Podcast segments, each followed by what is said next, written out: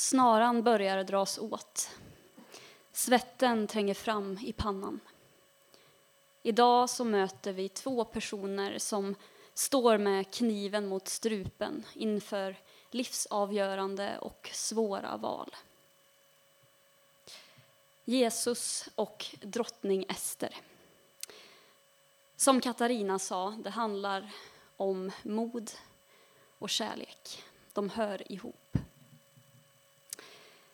Drottning Ester hon levde ju i den babyloniska fångenskapen och blev ju bortgift efter den här skönhetstävlingen med den persiske kungen, för hon var den vackraste av alla.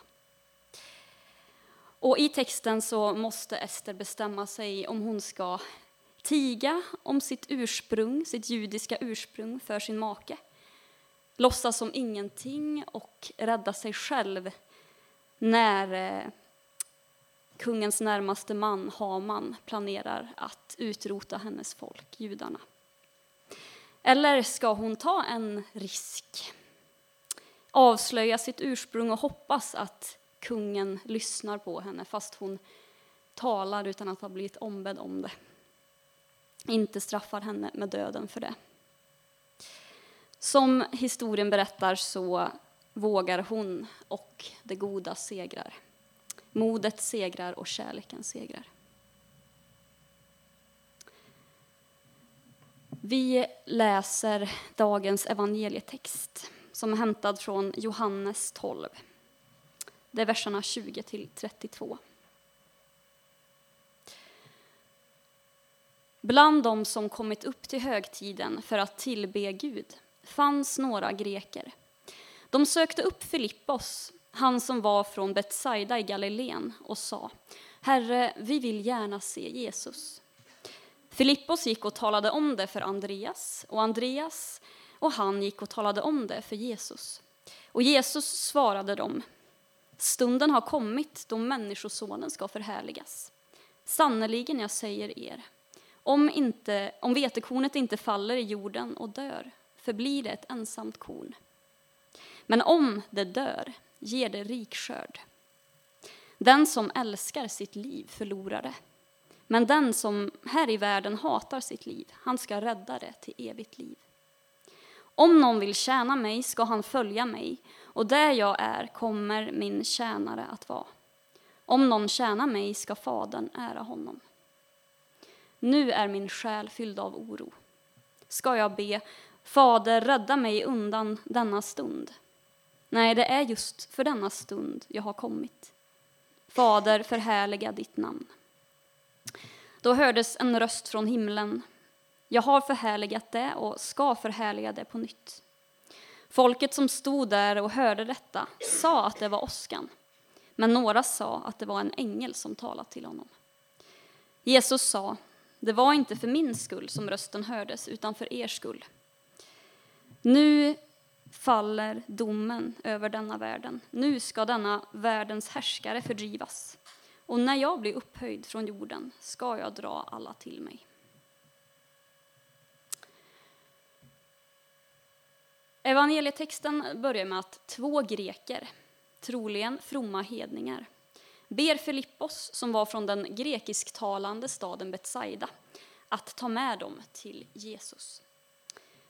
Filippos tar med sig Andreas, han som i evangelierna ofta just handfast tar med människor till Jesus. Det är liksom hans grej, att ta med dem till Jesus så att de får möta honom.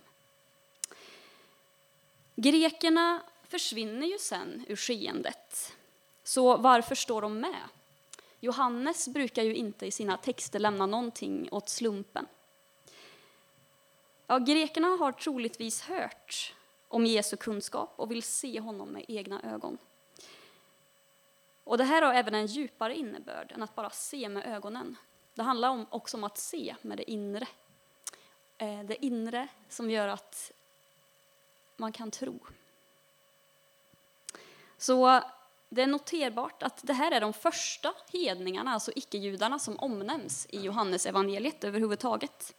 Så de här grekerna som står med så här kort i början, de får symbolisera att alla folk vill nå och behöver Jesus. Jesus som ni vet brukar prioritera att möta människor. Han verkar vara djupt försjunken i sina egna tankar och svarar knappt Filippos. För han har börjat förbereda sig för lidandet som väntar honom. Och han vet att hans stund snart är kommen. Hans själ är fylld av oro. Och han börjar sitt tal, en av de få liknelserna i Johannesevangeliet, talet om vetekornets lag. Om inte kornet faller i jorden och dör förblir det ett ensamt korn, men om det dör så ger det rik skörd. Och det här handlar ju om Jesu val, att ge sitt liv frivilligt för att sen återfå det. Men man kan nästan liksom ta på oron i den här texten och se, fram, se det mörker som drar in över den här stunden. Det är som ett avgörande, en startsignal för att nu börja Jesu lidande. Det finns ingen återvändo, för Jesus tar steget att fullfölja sitt uppdrag. Möta det svåra som kommer emot honom. För trots att Jesus är orolig så är han ju också beslutsam. Han vänder sig till Fadern och accepterar. Han överlåter sin vilja till Fadern. Och Faderns röst ekar bekräftande som en åska över dem som var där. För deras skull. Att han ska förhärligas. Och när vi tänker på härlighet, att något är härligt, då tänker vi på det som är skönt och gött och underbart. Liksom solstrålen som värmer kinden den där vårdagen. Eller den kärleksfulla blicken från någon du älskar. Skratt och middag med goda vänner, sången du får på din födelsedagsmorgon. Eller att lönen kommer in på kontot. Det är härliga saker. Men Faderns härlighet, att den ska bli uppenbarad,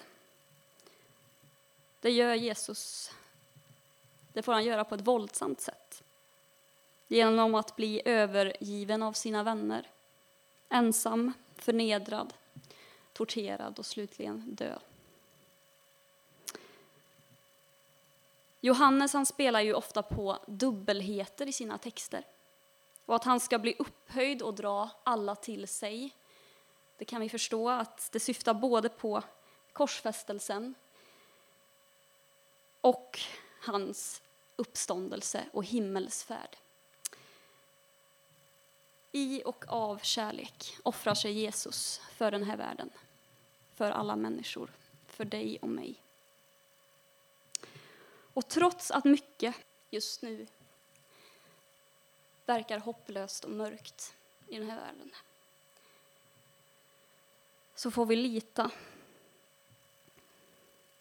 på att Jesus har övervunnit ondskans makter som nu har förfärliga dödsryckningar, men inte sista ordet. Och genom att Jesus uppstod från de döda och blev förhärligad så har vi löftet om hopp och ett evigt liv. Liv även efter det här. Och det är ingen verklighetsflykt, som en del menar utan en sanning och ett hopp som ger kraft och tröst in i våra liv här och nu.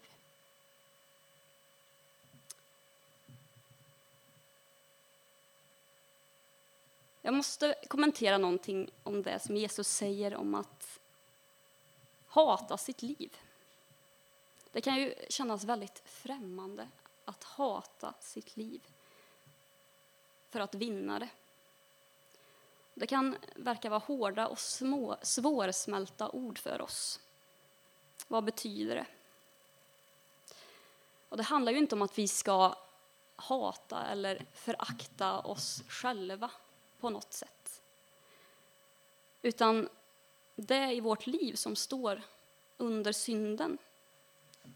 Det som kan ta sig olika uttryck men som styrs i grunden av rädsla.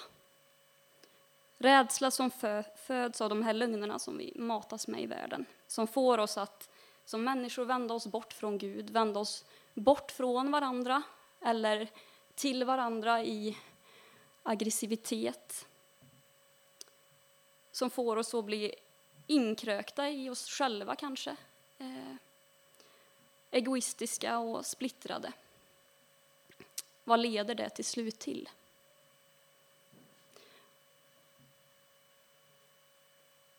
Men vi kan lämna över allt det till Jesus.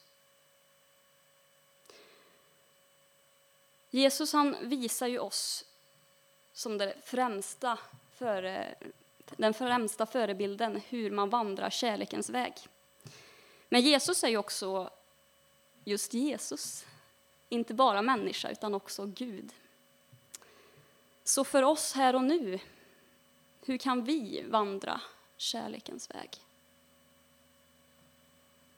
Ja, du vandrar redan kärlekens väg.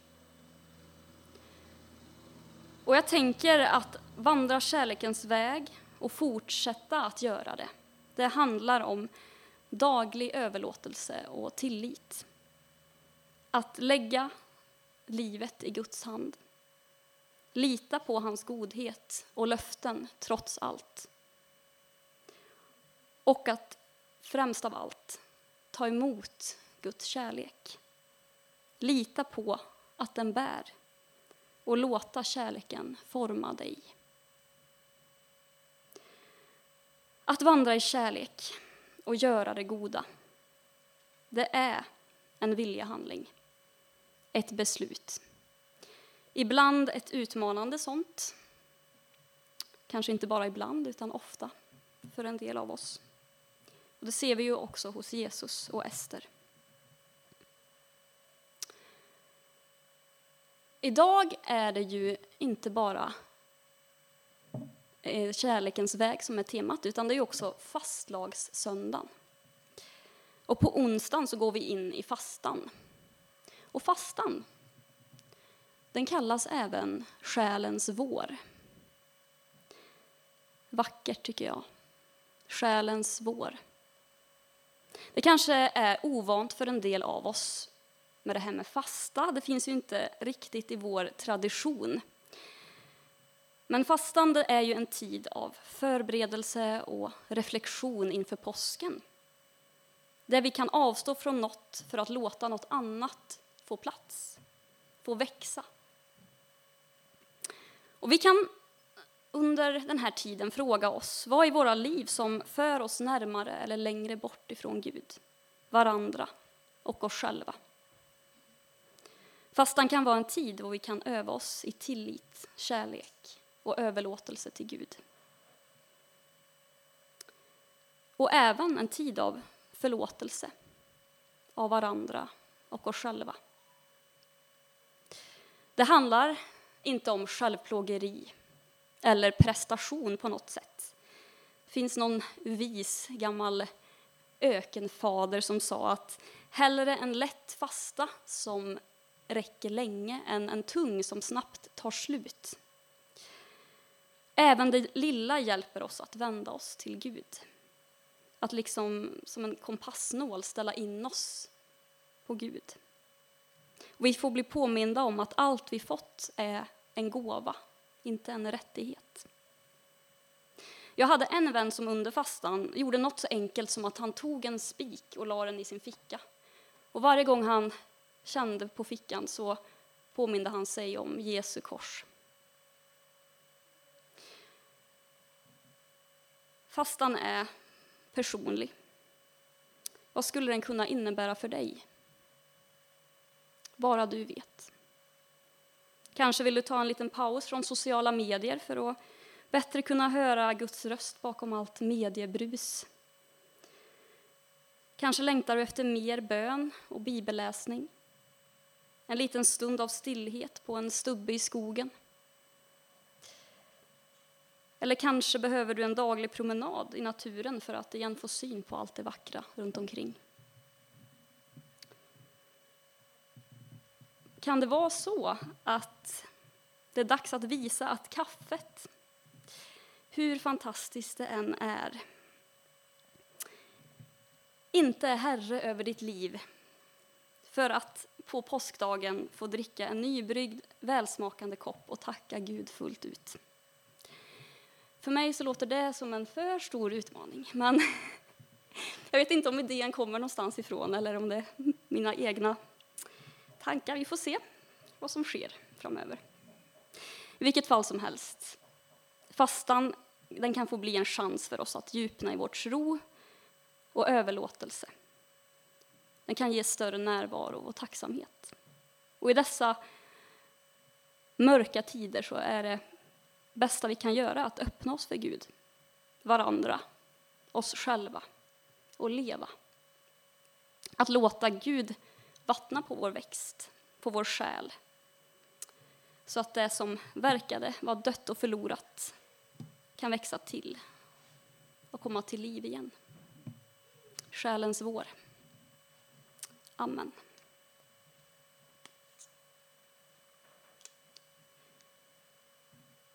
Vi ber.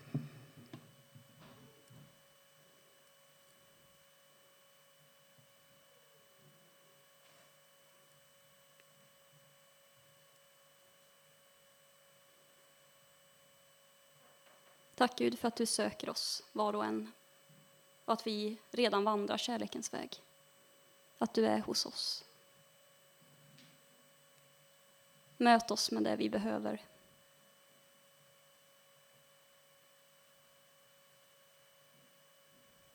Och tack för att du med ditt kors har övervunnit döden.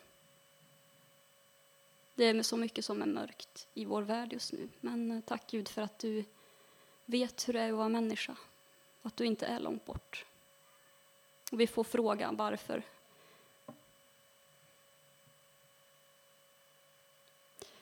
Kom med kraft och mod till oss var och en. Och fyll oss med din kärlek. Och hjälp oss att avgöra vad som är viktigt och rätt. Amen.